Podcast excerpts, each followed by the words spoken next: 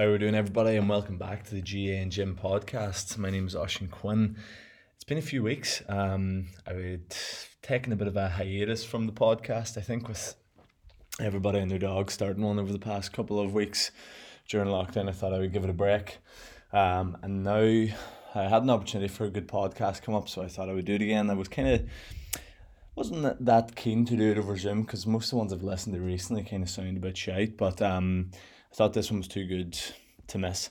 Um, so I apologize for anyone that's been waiting for a podcast, but um, we're back going now. So I'm hopefully going to get them a wee bit more regular like we did before. Um, the podcast today I think was a really important one. Like first of all, it was a, it literally just was a conversation that I was having um, with this fella, and we just ended up recording it because I knew that it would be really important to put out there and really important for people to listen to. Um, and it's something that we need to talk about more. So the podcast today was with um, Chris Kerr from Antrim.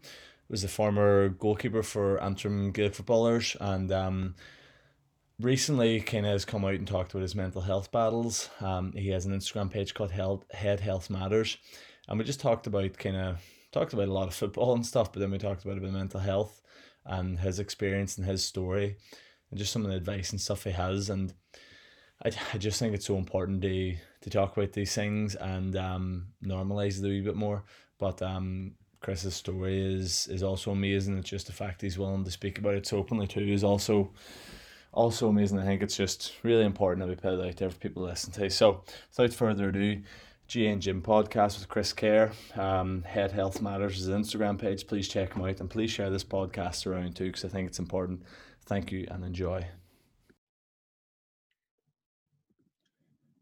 Chris, how's it going? You hear me okay, man? Yeah, got you there now. How's Yes, things? sorry. Yes, all good. How are you? Yeah, not too bad. Not too bad. Good to get chatting to you.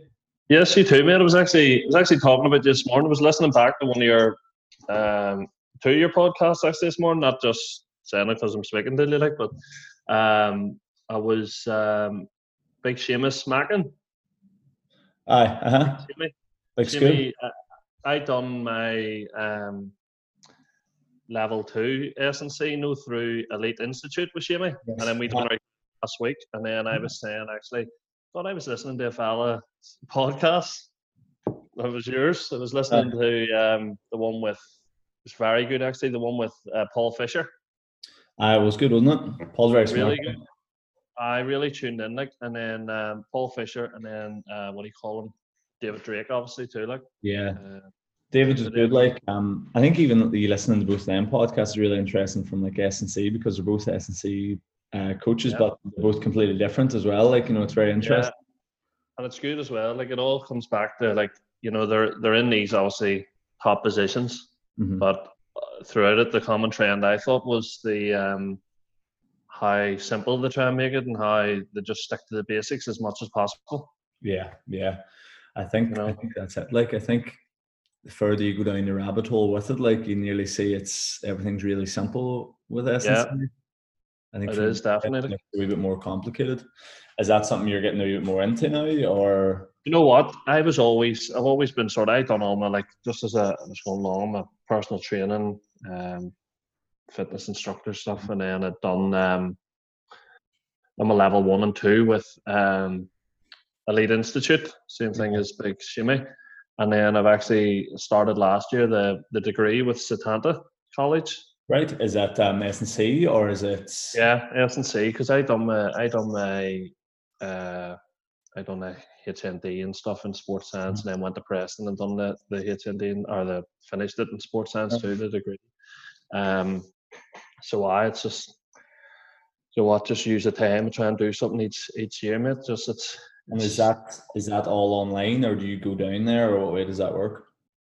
Setanta, most of it's online, um, but um, you go down every so often for workshops. But obviously, can't be can't do it um, the last wee while. But it's very well done. Like you know, you wouldn't like if you didn't go or you couldn't make it, you wouldn't feel like you fell behind because they put so much stuff online for you. Like you know, so it's it's Aye. really good. Like Ours was um mine was this year in in Jordanstown and it was like block teaching. So you went up for basically like a week every month, and then you went away. So it's probably similar similar to yourself. Like, is that what you done your degree in? Was it, or did you done a masters in it?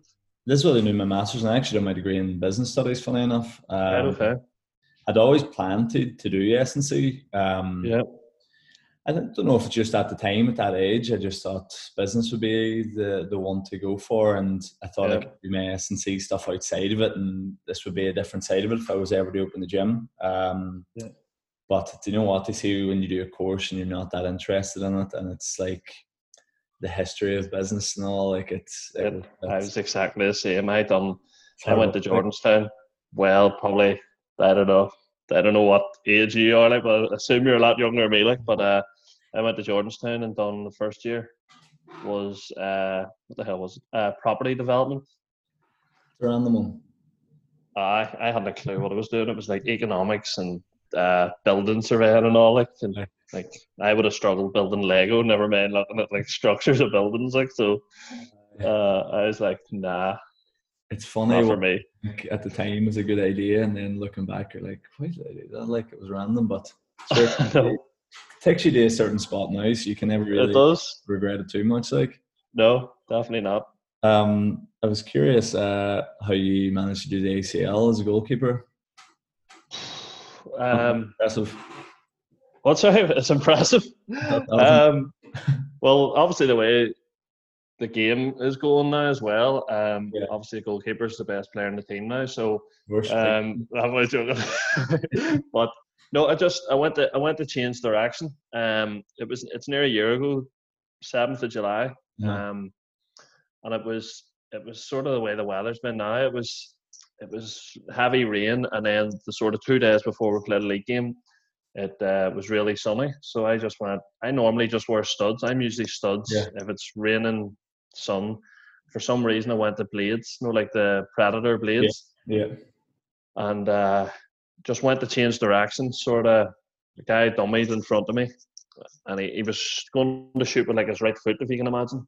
And then mm-hmm. he dummied back onto his left, and I went to push back, and sort of my foot slid out the way or in the way. I can't overly remember, but so I see it happen as it, I, would see it sort of come out like sort of nearly dislocate and back in again. And I just knew with the sound and um, the feeling of it, I'd done something bad, like, but um, you wouldn't wish it in your worst enemy, like. Bob. It's um just from lads that have been down with me and like uh, my, my brother, he done his ACL and he's done both his knees in at this point, and um it's just a real i think the most horrible thing about it is you can't speed up the process of it no. like you just have to no. you have to accept and it to be six nine months like the, the the thing for me as well it was my first year stepping away from playing for Antrim too so it was the first time fully just all eggs in the one basket with St Gall's mm. and um it was to be fair like not the it was probably it was probably the best I'd been playing you know it was just really consistent in everything I was able to um you know, all my training, uh, like off the pitch as well, gym, recovering properly, just felt really consistent. And just just one of those things, split second, um, just oh, didn't go like so. What um, it's brutal, but the, the rehab went really well. So did, Oisín, so I can't complain. Like, so you're now you're nearly twelve months now. Then, uh, when I, you... well, got the operation third of September. So good ten months post op now. Like so, if anything, very good. I was sort of I was sort of glad to see COVID coming. Like, aye, like it in that way, just to give it a, a bit of break. Aye, like one of the other boys, it's it's down with me. He had done his kind of similar time. He was maybe a month or two um, ahead, and uh, he had completely wrote off the chance of this year. But now, whenever mm-hmm. this kind of happened, you're like, mm, maybe there's a chance. But um, I'd say it was nice not having to like nothing worse than having Rush. games as well when you're oh, injured. Oh, you know. I know. I was. I struggle badly. Like just, I'm a. I'm a bundle of energy. Sorry. Um. Yeah. So I was just, see, just watching and just trying to. Aye, horrible. Um, rein it in, and then you're you're trying to put your energy into like, yeah, you know, be positive around the boys and whatever, and it's easier you know, even ah, and then you're just like, God, if I'd have been playing that much, what have I done? To, you know, you, all those things. Like, so it's just from the off, I got in touch with a good physio um, that I knew. Um, he's a current Armagh physio, and Shay McAleer, you call him, and he Shay used to be with Munster Rugby and Exeter and stuff. So um, I think eh, like when you're searching around, you hear people about I should go to him, and two names I heard was Shay, Shay McAleer, and, and Marty Locker actually in, in Cookstown. Um, and then just Shay was I knew Shay anyway, and um, from yeah. the off actually before the operation, I'd done six weeks sort of pre-operative work. So it, it it definitely saved me when I came out from the operation. Then you know it was all straight in, just really like heavy leg weights, a lot of single leg weights on on just the bad side. Yeah. So, so you're not losing as much coming out the other side. Like so, it definitely benefits because I, I was off crutches after about two days. I like I I think um that lad I was telling you about there, he had knew that he he had a few months before surgery. So mm-hmm. like obviously, you know, you you probably know this before you get the ACL or before you get the treatment, like you can move pretty well. Like if you didn't have to play Gaelic, you probably wouldn't want to do the surgery. Like yeah, it's a weird one. Like it's just you, the instability. You nearly feel fine. So he was yeah. like, he had a couple of weeks where he could just bang away. So like he got really well built up, and then yeah, that stage afterwards, he was so much quicker, and he's so much quicker right now because yeah. that like, makes such a difference to it. Big time. Um, um, I was exactly the same. It, it, just worked out well for me. Like I never, I didn't have any. I just everything Shay told me to do, I done it. You know, it was I was off work for six weeks as well, so it gave me a good chance to. Mm-hmm you know, a good rattle at the rehab early doors too, like, you know, so it was definitely helped like.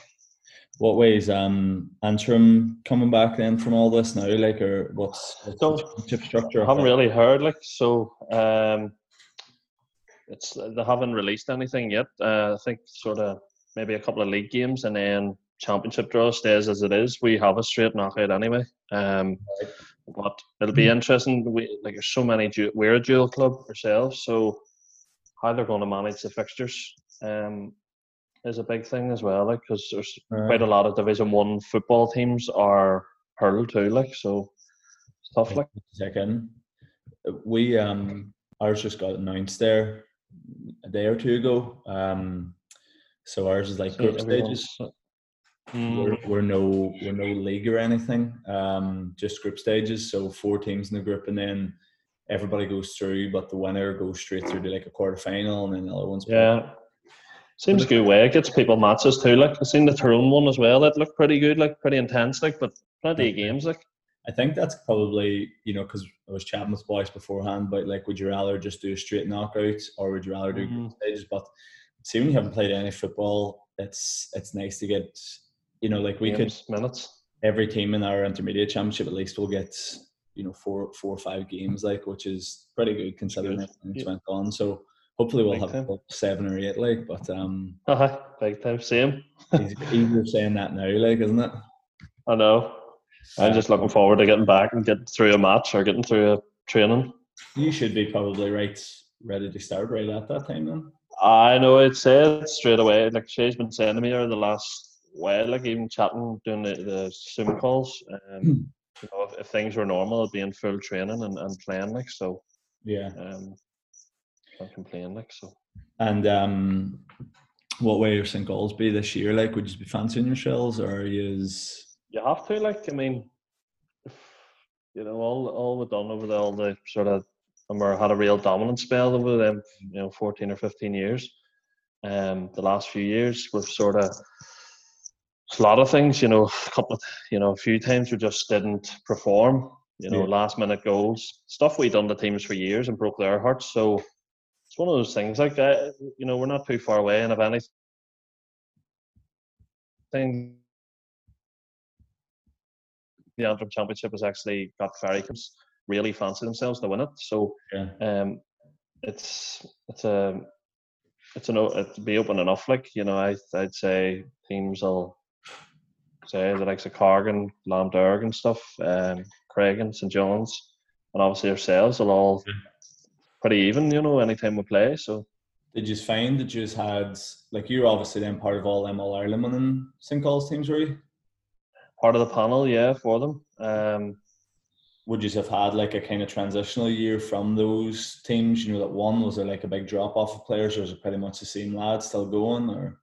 there was probably half and half. You know, the thing was when when we were in our sort of when we first sort of come on the, the scene 2001 winning championships a lot of the boys were 18 19 yeah so they're they're in their 30s now so they've been around a long time Yeah. um the all ireland team probably lost maybe four or five, six players um and then there's you know young boys are coming in now the likes of Owen McCabe John McCaffrey are in under under 21s um you know, so we're we're probably going through that wee bit of a transition now. To be fair, the last couple of years, um, and then the effects. The older we're, the older the teams got, um, you know, the more implications of being a dual club. You know, we we probably have, I'd say, between eighteen to twenty duels. You know, going between both. Um, the only team I've ever seen do it well, do it, uh, you know, Slaughtneil how they do that is is crazy. a lot of players like isn't it that's essentially just your whole team basically like Yeah, um, there's very few of us. I'd say out of the, you know, the core group of players, there's probably four or five of us don't really hurl. So how does that usually work is it like you know the hurlers will train one night footballers train one night or you know how do you how do you actually balance that So the way they've done it the last few years has been, um, it's actually worked out well enough. Train the same nights. So like say if we have a football match at the on a Sunday, um, the hurlers will train with the hurlers first, and then they'll, they'll come to ourselves. So like forty five minutes of each. yeah Um, is it not the worst way they just might be a wee bit fucked just for the football after so you're not out of the house. So they're not out of the house. More importantly, yeah Aye. Um, so they're they're just um, I suppose helping with recovery a bit too. Like, and you know, if you're out of the house five six nights a week and boys are getting in their thirties, you know, it's tough too. Like, uh, easier said than done like um that's I found only even for me. like even this year for myself was doing stuff for the gym. They see those couple of weeks there, although like I haven't been working the gym, but they see not having the thought of like fuck I have to go to train tonight and whenever you're Yeah. working, going, geez, that means I have to cancel this and do this. Seeing it Yeah. happen for a while, it was actually pretty nice. Like you look forward to it, time. but it, I can only imagine if you were doing that plus having a wife and a couple of weans or something that would Kids be and all, nah, it'd be hard work. Like uh, tight going. Like, or some boys do it. I just they're machines. Like, and they still maintain mm-hmm. their fitness and and all of it and flying. Like, so it's it's crazy. I think though this whole lockdown thing has probably showed a lot of boys either one of two things. Number one, that you know, whenever they retire, whenever they, they go away, they will actually genuinely miss it. So it might keep them going for a wee bit longer. Or else they'll be like. This is great, not having to worry about this anymore. It's gonna be one of the dreams, I think. It is, and if people are working from home and there's a kid, you know, constantly kids around them all hmm. day, not getting out of the house, you can see boys, you can see the average age going up to people playing 45, 50, like just just to make up for it. I think the the thing that that stops it is just how you know serious it's got probably in the past five odd years. Yeah. I think that's I know it. the thing's probably derailed few boys like. Uh, it it has like, and to be fair, I, I've enjoyed it too. Like even when you know you could see it with the county as well. Like you know, we were we were very lucky actually over the last load of years with Antrim, um, having some really good strength and conditioning coaches. Um, Yeah. You know the even come back to 2012, I had Andy Ward in, Huh. um, ex you know Ulster rugby captain. Um, he was very good, like you know, really good. Even just because he, he played at such a high level. Uh-huh. Um, we had um, Ollie Cummins, obviously, was Yeah. was brilliant. Um, probably underutilized to be fair that year. Um, Ollie was in, but I was I was very impressed with him, and then still would still follow him and, and be in Yeah. contact with him too. Like you know, he's um, I know he's in Madari and stuff now, and he's he's he's brilliant. Like he just seems ahead of the curve, and then we're obviously we'll have Mick McGurn, who's a obviously a really well renowned strength and conditioning coach, and he's the real deal. Like you know, you can see why he has such a you know he in- a CV. history with yous? No, he was in he was in 2015, 2016. Um, but he's had he takes Queens um, Yeah. Queens. Uh, he doesn't get involved in really any teams and stuff like. But uh, Mick's brilliant too. Like, and then they've got uh, the last few years it was actually Fenton Devlin, guy from the Loup. yeah.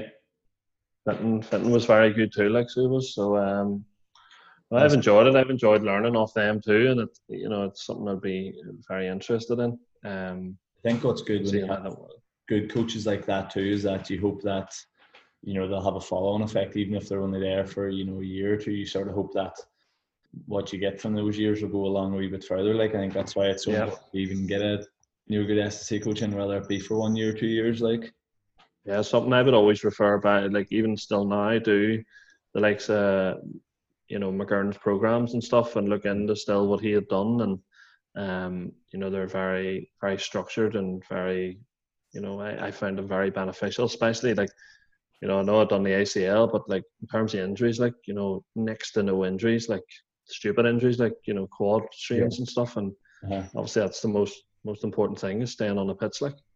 definitely, like I think um you know you really notice the difference whenever you whenever you properly commit to you know program and, and a good solid program like it. It makes such a difference. Like um Yeah. and all One of the guys I would train with, Mickey Pollock as well. Mickey would have played for Antrim and the for St. Galls and would have had a lot of bother with like hip issues and stuff and um, lower limb, maybe we strained hamstrings and all. And same thing. He would he would he bought into doing the you know the stuff Mick could give us, and from then next to no real niggles either. Like you know, so it's it's massive. I think you don't realize until you do, you know, a lot of those things, like in particular programs, like movements specifically for the hips, like the internal rotation, external rotation, all and flexion, all them wee things. You really don't. You start to realize how little you actually do them, you know, in normal life and in normal, Yeah. you know, a standard gym program. That if you don't, you know, once you start doing them, you really get the benefit from them because it's been so underdeveloped for so many years. Like, Yeah, and even Mick was first person that I sort of came across that really was introducing Olympic weightlifting too, like you know Olympic lifts to the um, sessions, and everything was specific to the position you were in, and um, you know it was it was very good. Like Yeah. And did you find that like did, did you do many Olympic lifts yourself? Did you enjoy them or did you find that they were I do, no, I really enjoy them. Like I'm, you know, it, I'm.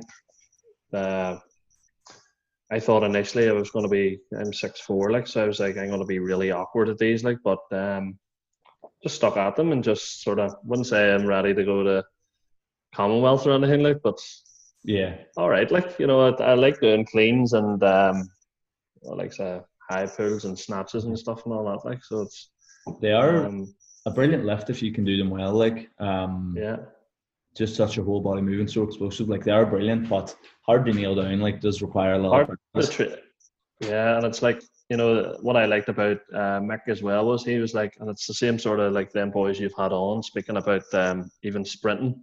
Uh-huh. I've, you know, I've listened to them. You know, you're not talking about a Usain Bolt. You're not going to turn me into a Usain Bolt sprinter. You know, Mhm. but if you can get me moving quicker, or um, as long as it's safe, and that's the way they. That's the way Mick would have been with the, the lifts. You know, you're not going to be an Olympic lifter like on the platform. You don't Yeah. want to represent Ireland, but if you can move it safely and um, you know, you're still going to get that benefit of the triple extension and obviously transferring on the pitch and stuff like. So it's I think it's even good too, just a wee bit of variety in the training program. You know, something different Okay. for a team that's maybe done something very similar for a while. Um, yeah, is also a big thing because I know probably a lot of lads in the gym that aren't massively into it can be, you know, a few years down the line and that you get probably a wee bit um, bored with it nearly.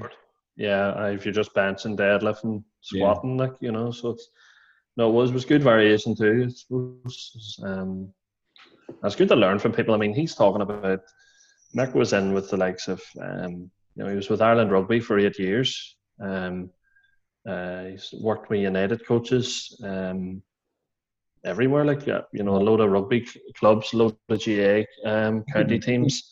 Yeah.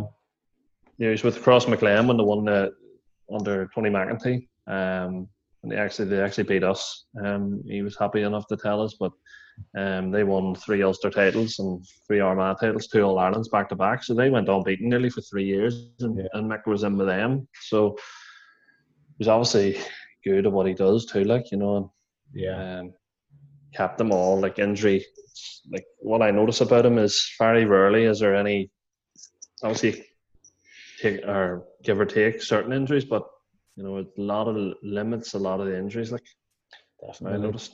definitely. What um what led you to retiring then from Antrim? Were you just kind of fed up with it, or was it just a time time to call it? I, do you know what? I see now even you do miss it. Uh, you miss the championship matches, and you know as much as even the, the league as well. You know, I miss I miss playing the matches. Um, I always think playing's the easy part. You know, I not not to say oh, I, I make it look easy or anything, but it, it, you know that's the part that's the easiest. It's um, like that last year. Um, I was there. It was we're training five nights a week. You know, we are training Tuesday, Wednesday, Thursday, Saturday, Sunday, and this was from November right through. I was just like, you know, it was on 4G a lot too, and I was like, I was coming 33. I was like, so just, you just you just you're just feeling you were just feeling it getting out of bed the next day more. Um, and then it was just becoming more of a, a mental drain. But by all accounts, they've swapped it up a bit now, like you know, where they're sort of double up on the days, um, do their gym stuff, and then out on the pitch, and then they're freeing up the week. Which, see, when you're going out of the, out of the house, um, five nights a week, it just you feel like you've no time to yourself, like, and then it's tough. I didn't want to just keep going just for the sake of it, and then I didn't want to just keep going um, and end up hating it. You know, I didn't want the sort of, you know, end up going, God, I didn't, I didn't like it in the end, and that's what stopped me. Like, I just wanted to go. Do you know what? It's, it's just moving. It's just it was too much. Yeah. Too much. Like, and I think people were burnt out too. Like, I think that year, I think about maybe there was a big maybe eight, nine, ten players had left at the end of that too. Like so, it wasn't just. Um, it's, it was tough. Like I, th- I would imagine that like there's a lot of county teams that that has happened over the past couple of years, just because there's nearly like a competition of like who can you know who's training the most, and everyone tries to one up each other, and you know it's yeah. it's at the expense of probably the players. You know that that happens. And you speak to I've spoke to a few I've spoke to uh, some players that play in Division One teams, and you hear all these stories, even and hmm. first hand from Dublin player, like you know Dublin train six seven nights a week. You know they don't even like you know it, it's like the train so smart. Um, It's nowhere near what it's made out. Same as Tyrone, Monaghan, Donegal's this world. Like you know, I think it's the lower down the divisions. Like I, we probably spent most of our time in Division Four. Had had brief spells in Division Two and Three and whatever, and gone up and down between them. But like Division Four, Division Four is sometimes probably the most competitive league because in Division Two and Three, nearly you can you can win two matches and draw and stay up, and that's yeah. you safe, and you're there for another year. Everyone wants out of Division Four. You yeah. need you need six wins out of your seven games, like so like every match you're going into, it's it, it is a championship match. You're going away to some yeah, no, going away to some other parts of nearly it feels like other parts of the world. Yeah. Um, going to Limerick away or something, and you know it's you know they're all they're all dog fights like so it's um the tough one like you know and then as I say the lower the down you think God we have to do more to get that wee bit extra to get out and then um you hear players just like you hear of other counties just it being managed a bit better, like you know, and fre- mental freshness as well as physical fit freshness. Like that, that, that's a big thing, um, and I think because the whole professionalism is so new, it's it's there's so much trial and error with teams trying to figure out what's the best way to go about it. I yeah. think probably like you know the wee things is to see. I think players nearly been given like individual, you know, you're given the gym work to do individually, do it in your own time, do it in the morning or something, you know, we things like that. Yeah. Whereas I think probably when you're doing the big collective team sessions, although it's great to get everyone together, but you know, it's a lot of it's a lot of time to add on to doing pitch sessions too. You know, I think though at stages players think, oh, we have to do everything collective. Whereas there's a lot of stuff you could probably do yourself if, if you have the. I think if you're if you're serious at playing at that level, you know, you're going to get found out if you're not doing it you know, and it'll, it'll, you know, if you're pulling up injured, you know, fine rightly people aren't doing it. So, um, like, for, like the one of the examples was we trained on a Tuesday out in a pitch. Wednesday was a gym session, but the gym session was collective and it wasn't at eight o'clock at night. But I was finishing work. I finished work at four, so I was like, I could I drive and past the gym I go to, yeah, go home and sit for four hours, to then drive to do the gym session, and then like I was just like I could do this either in the morning before work and Yeah. have that evening free, and um, it was just wee small things like that. And I think over time it was just going. I have to go out again here. That's nothing against. I, I love gym training. Like uh, I'm a weirdo. I think Yeah. maybe a select few goalkeepers that enjoy training. Um, so it was nothing against like the training. It was just like the timing and the scheduling of it all. I think that was just it was just like I'm not. I'm just wasn't enjoying it at the end. Like I it's hard. Like I think, you know, trying to have a wee bit more control over it's probably a big thing. I think whenever you're just being told be here, do that, yeah, it makes it harder. But I suppose it's easier said than done too. It's easy for us to Yeah. but no, Yeah. it's tough. Like, it's just. um I think now they seem like they've a better balance where they've they, they double up on you know say a Tuesday night to do their gym stuff and head out on the pitch, same as a Thursday, and then you know there's a few more evenings that are free to themselves, so makes a bit more sense. Like does like it does. Um, I read the article that you done. Was it? Uh, or sorry, the blog that you wrote. Um, mad. Like um, I hadn't read it before. Only last week, whenever we were messaging each other. Um, Yeah. Really kind of powerful. Like, what, Yeah. what's in your story? People like for put this out in the podcast. Like for people that maybe don't know your story, would you mind going over a wee bit of it?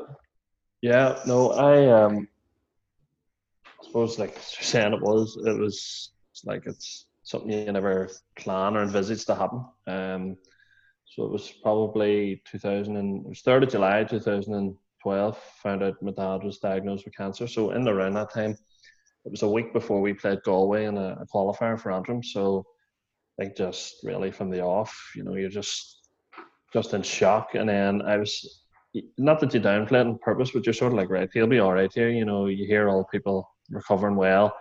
Um, and then he went back to another appointment and more or less said that he had nine months to live. So you're just like, um, still trying to, con- not trying to convince yourself, just being positive, like, just like, you know, he'll get through this. He'll, he's going to be one of these freaks that has smoked all his life and will live. He's about 80 or 90 or something. But um, time went on, you're seeing him obviously doing the uh, the treatment, bringing the appointments, um, seeing the sort of aftermath of them because obviously doing the chemo and the radiotherapy is quite taxing on the body, like to say the least. Um, and seeing them have good days, bad days, um, and then you're you, to a degree you're you're helpless, like you can't really do anything. Um, you're sort of just trying it as sort of not do, you don't want it to be doom and gloom, you know, trying to be positive, trying to do as much normal things as possible. And then um obviously then it's time of dawn, seeing them have good days, bad days, and then it eventually um he passed away in February 2013. Mm-hmm. Um obviously and the initial like it, it's sort of like a it's a weird enough one, like um you're like obviously it's your dad, you're you've seen him really sick, so you're like in a way you're not glad, but you're you're glad he's not suffering. And obviously the other side is like you're devastated, like someone that's been in your life, you've had a, a really close relationship with, obviously. Um, I was 26 at the time, so I think just you know it's just I don't, it's just shock, you know, a lot of shock. Um, you know, the likes of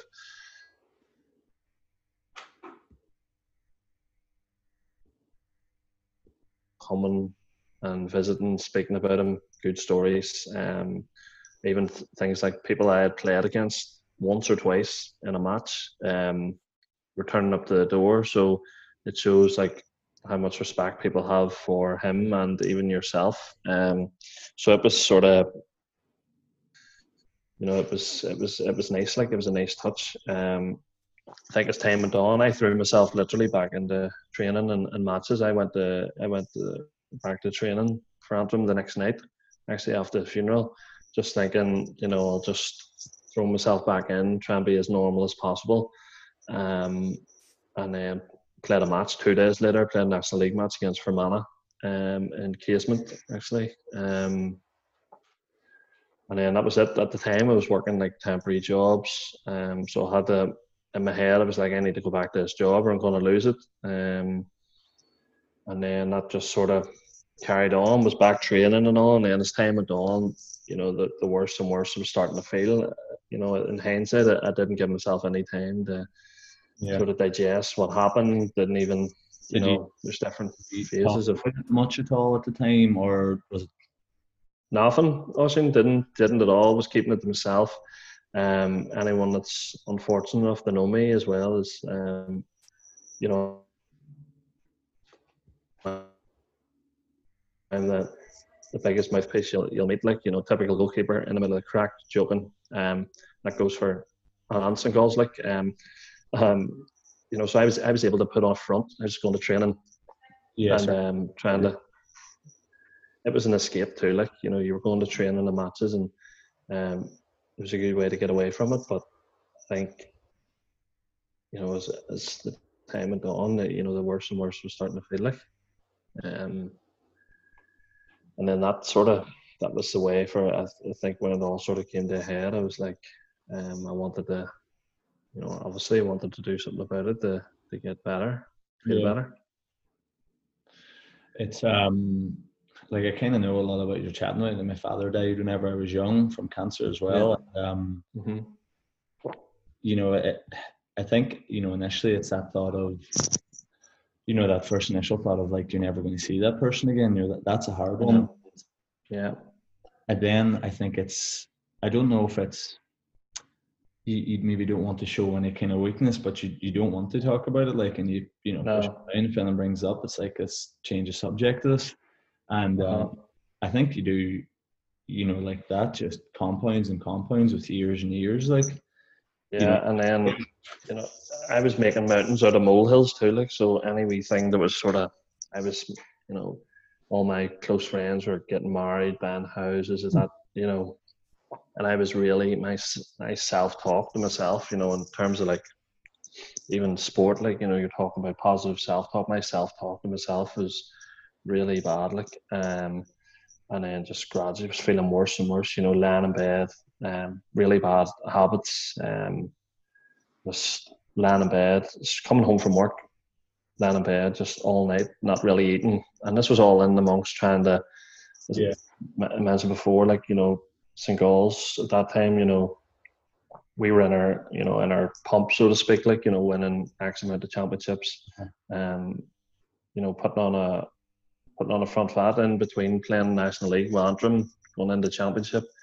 Um, you know, I was trying to, you know, I wasn't. I, I think during that time I lost like nine kilo in Yeah. weight, just by just with anxiety, just like making mountains out of molehills, making out things worse, and you know, as you do, like just irrational thinking, letting things really get out of control, and then it was just getting to this stage where to be honest, the, the overwhelming thought was I'd rather not be here than um, keep feeling like this. So I think when that was becoming more and more a dominant thought, and I was just like, no, I don't want to be another. I don't want to be another stat, and I want to do something about it. Um, and I did, obviously. Um, just got this stage, uh, you know, where it came to head. Actually, was the last match in Casement. Funny enough, um, and went out after the match and you know as you do 25 26 uh, couple, a load of boys working out after the match um, really good weather it was in around sort of this time of year started June mid June um, went out in a drink um, woke up the next day really bad hangover um, worse than I get bad hangovers like but really bad um, just and over time it was just I was coming out you know it was very wasn't even just Dan like with drinking. I mean, it was just like personal theory. Any wee thing was just like you were going through just like a host of emotions constantly. It was like a so up and down, um, whilst trying to put on a front so no one would ask, you know. So um, the next day I was just like I need to do something about it, and I actually actually rang the GPA helpline, the Gaelic Player Association. I'm quite active on Twitter, like so. I was just scrolling, and then I, I seen there. I wouldn't be big into like seeing signs or, you know, overly spiritual or holy person, like. But it's just like they have a number for the southern players, they have a num- num- number for the northern players, and it's like I need, I need to ring this, like. Um, and then just kept ringing it, and was hanging up, uh, the guy on the other end must have thought, "Who's this lunatic ringing here?" Like you know, um, kept ringing, and then just had it on loudspeaker and just sort of let him speak back, and then I just told him how I was feeling and um, what had happened and what it's led me to thinking and, and feeling this way all the time. So they were able to get me set up with a, a counsellor, and then that was two days later. Uh, met him, and then that sort of kick-started the yeah recovery sort of process. How like must have been difficult initially to kind of first talk about that, or was it just a case like once you started talking you couldn't stop talking about it, or again it was just like when I went to meet the the counsellor, um, I was um, again fighting with myself whether to go in. I was like, had the fella's number. I was like, well, I just text and make up an excuse. Couldn't make it, and then eventually went in and turned out he was in the Gaelic football and um, spoke for about 55 minutes about football, and then the last five minutes just threw in how I was feeling and what had happened, and sort of yeah. Um, wanted to do something about it. And then each time I went back, each week I was going, I was saying more and more. Yeah. Mm-hmm. And then, um, you know, in between that, I tried medication, went to doctors, tried medication.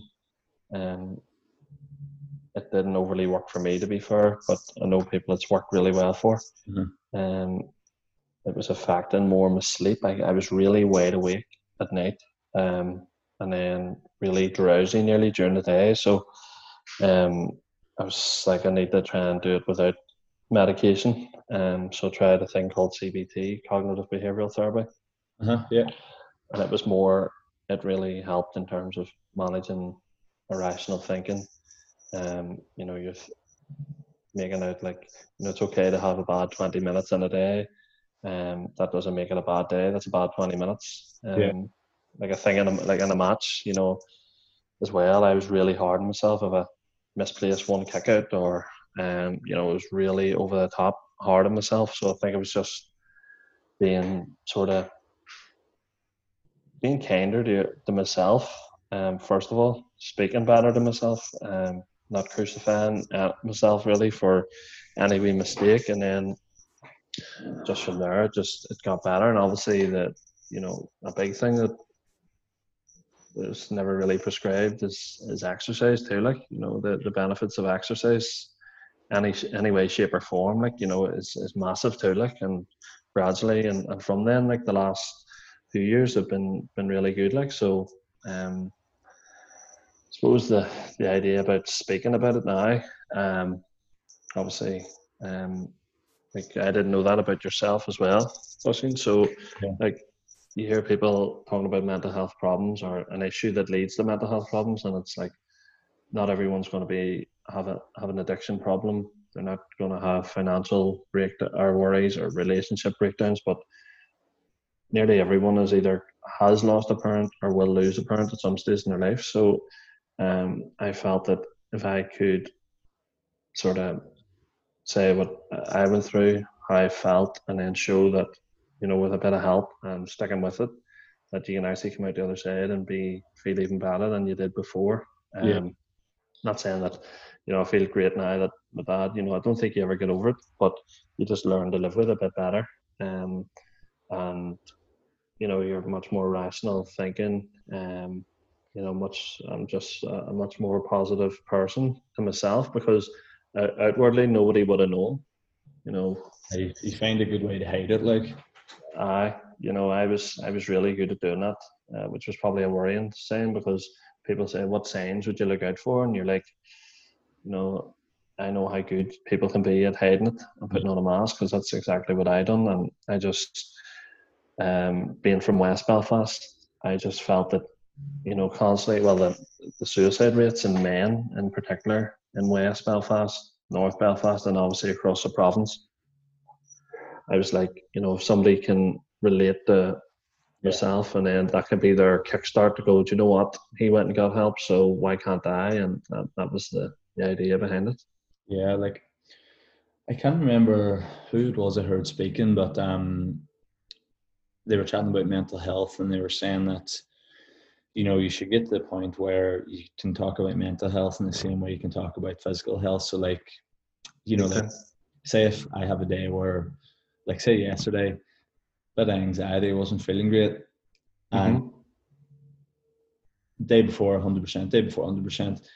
Same way, like someday you can just fucking feel sick. You can get 24 hour bug and feel a wee bit shitty. Yeah. But you're happy enough to chat about that and tell people. But sometimes you're not as willing to talk about, you know, the, the day where maybe the mental health isn't as good. And I think it's trying yeah. to get to a stage where like it's not taboo and it's normal for people to be able to to say that because I think, you know, you, you again a thing with men, you don't want to show that sign of weakness or I think I think too when you know that there's so many people going through things that are probably a lot worse than yourself, you don't want to complain. Yeah.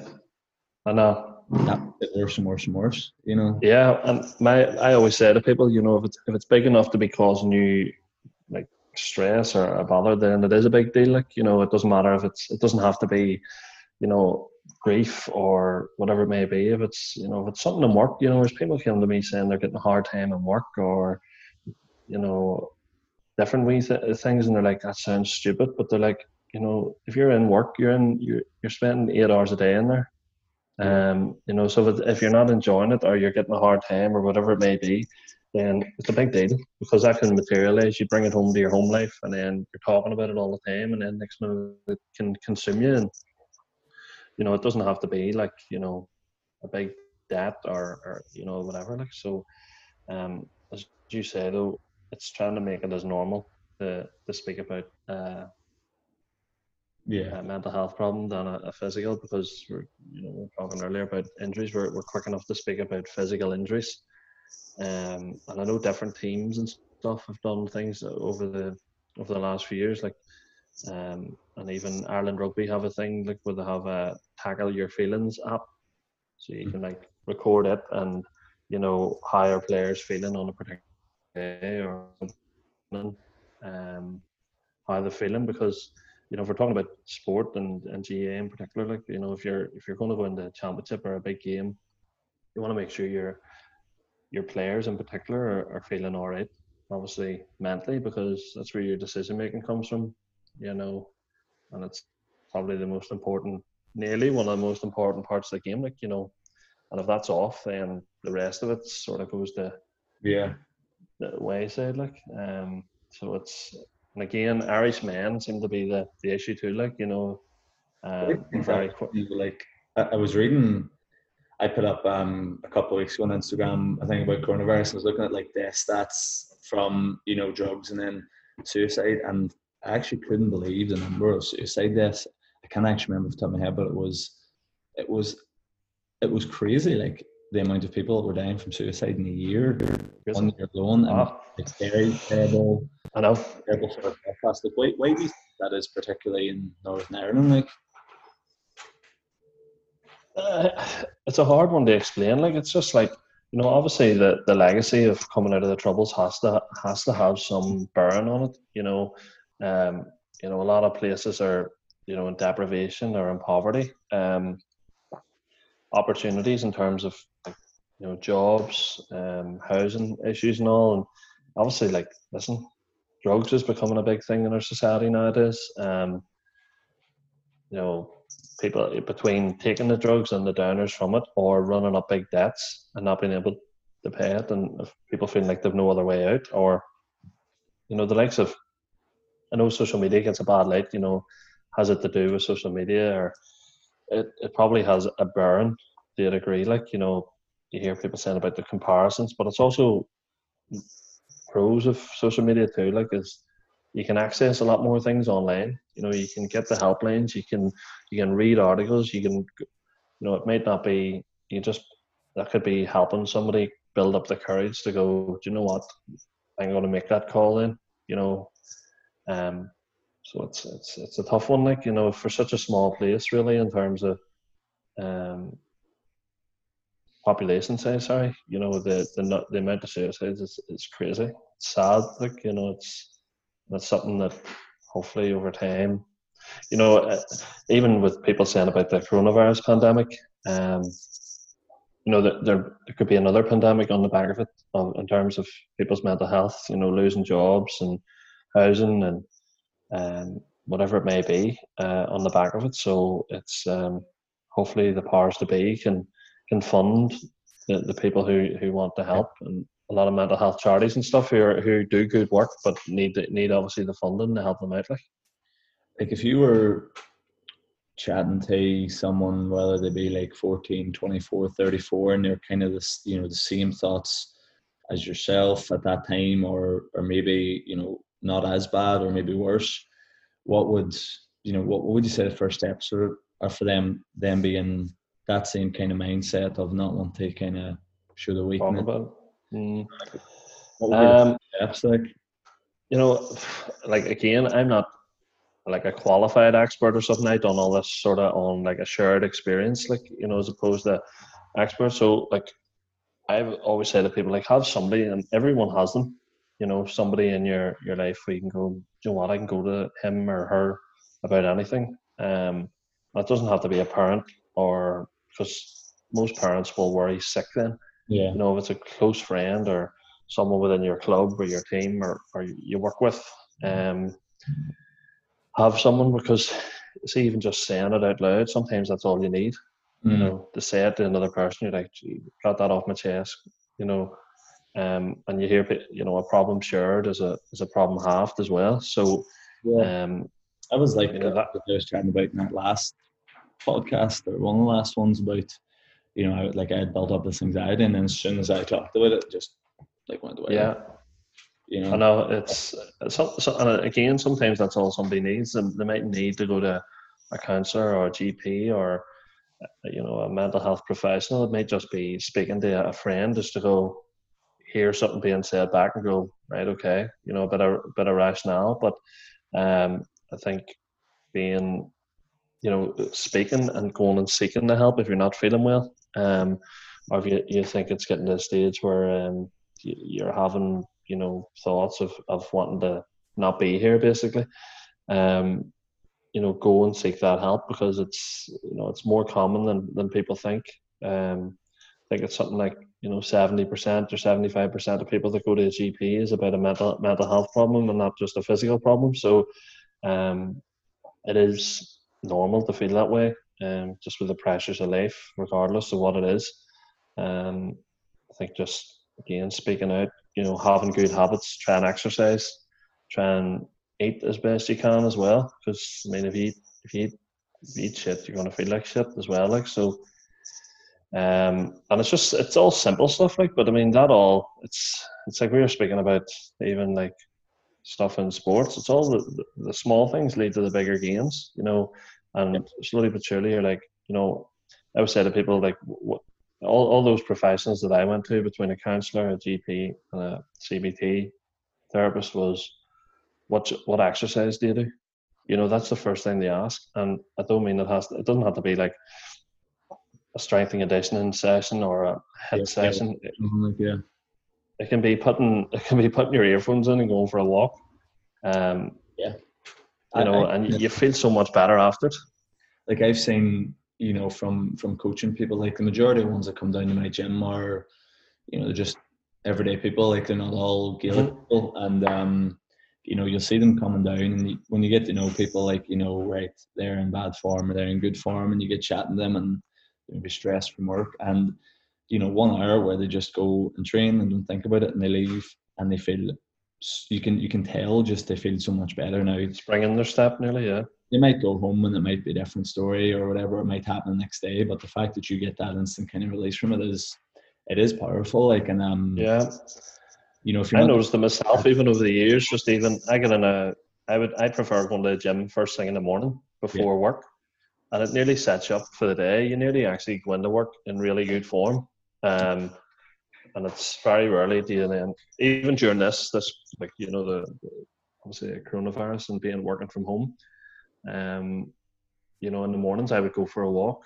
Me and Maria, my other half, would go for a walk mm. before we'd even log on our laptops or yeah. whatever it is. Just it just puts you in good form then, and then you're just like right, okay, and then you just get in the habit of doing it. Like um, I think it's that it's kind of a domino effect too of like if you know if you start the day off well with one thing, you'll do probably the next thing well and the next thing well. Whereas if you start it badly, you know, you wake up late, maybe have a couple of sausage rolls for breakfast. Only. Although when you say it out loud, that is the dream, like. But I know what you mean, like. Uh, but you know, the knock-on effect of both of them, you know, happens more than people think. Like I think, as you say, training or doing something first thing in the morning, whatever it is, is sets you, know, up well for the day, like. No, it definitely is. Like, um, what do you think? You know, if you're looking at, I guess, within maybe GAA clubs and even just in general Northern Ireland, you know, like what what things, what solutions do you think?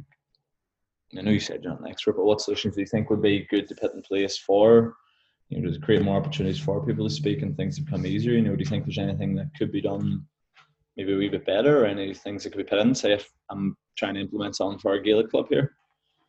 Uh, it's just, I think, just even like you know, first of all, like GAA clubs now, they're starting to move in the right direction. Most clubs now have like health and well-being officers or forums, and you see more and more of them having nights um, for like raising awareness, whatever it may be. But um, think just creating like a culture in the club. You hear that word all the time. You know, we're creating a culture, but where people can go, do you know what? I'm, I'm not feeling great here. Like, you know, as opposed to somebody going, wait up, give yourself a shake. And, you know, as you said earlier, if you're feeling sick, somebody be like, oh, go home and all, you know, take it easy and, you know, come in the next day. Whereas if you said, listen, I'm not, had a bad day at work or listen, I'm, I'm getting tight in my personal life.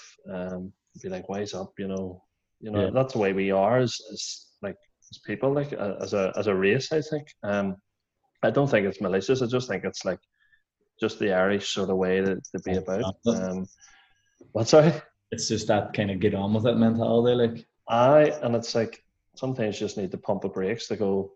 You know what? I need to set this one out, and then the next day you may come back, and it's probably the best thing you do is set a session out or whatever it may be. But um, I think creating environments where it's okay to speak to people. I think in work and stuff. Um, you know, I've done it. Um, it's a mental health first aid um, where you can sort of look out for people and sort of see signs or you know somebody comes in from a heavy weekend or you know you maybe notice or something about them it just gives you wee sort of tips or helps to go you know what he's not himself or she's not herself or like those sort of courses are useful do you think or definitely definitely like you know they're they're which one they're hat if you know off the top of your head I, I we done one through work. It was just you know mental health, literally as blunt as mental health first aid at work.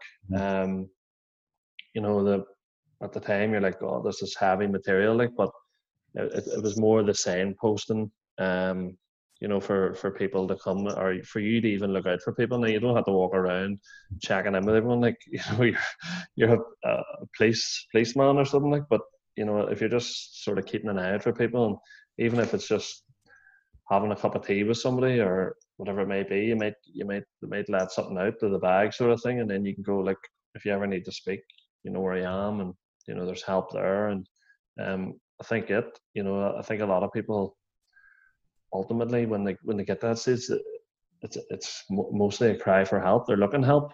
You know, yeah. it's just do they have, you know, I would always say to people have the courage to go. Do you know what? I'm not all right, and I'm going to go and do something about it because you think of the aftermath you would leave behind, not even just your family, but your friends and your say like in GAA terms, your clubmates or whatever it may be. Like so, we say to to seek the help when it's needed. You know, go to your GP. Um, they can signpost you to, to counselling, and hopefully, like on the back of this, because it's shown that um, governments can produce a lot of funding when it's needed, that they can produce the funding for mental health services where there's more more of them all over the country that it's not just I have to go to Belfast for it, that it can be in Derry, that it can be in Newry, it can be all over where people can go. I can go there and actually get help and I can you know, you hear waiting lists. I couldn't get a counselling uh, appointment for six months. I mean, yeah. some people, some people don't have a day.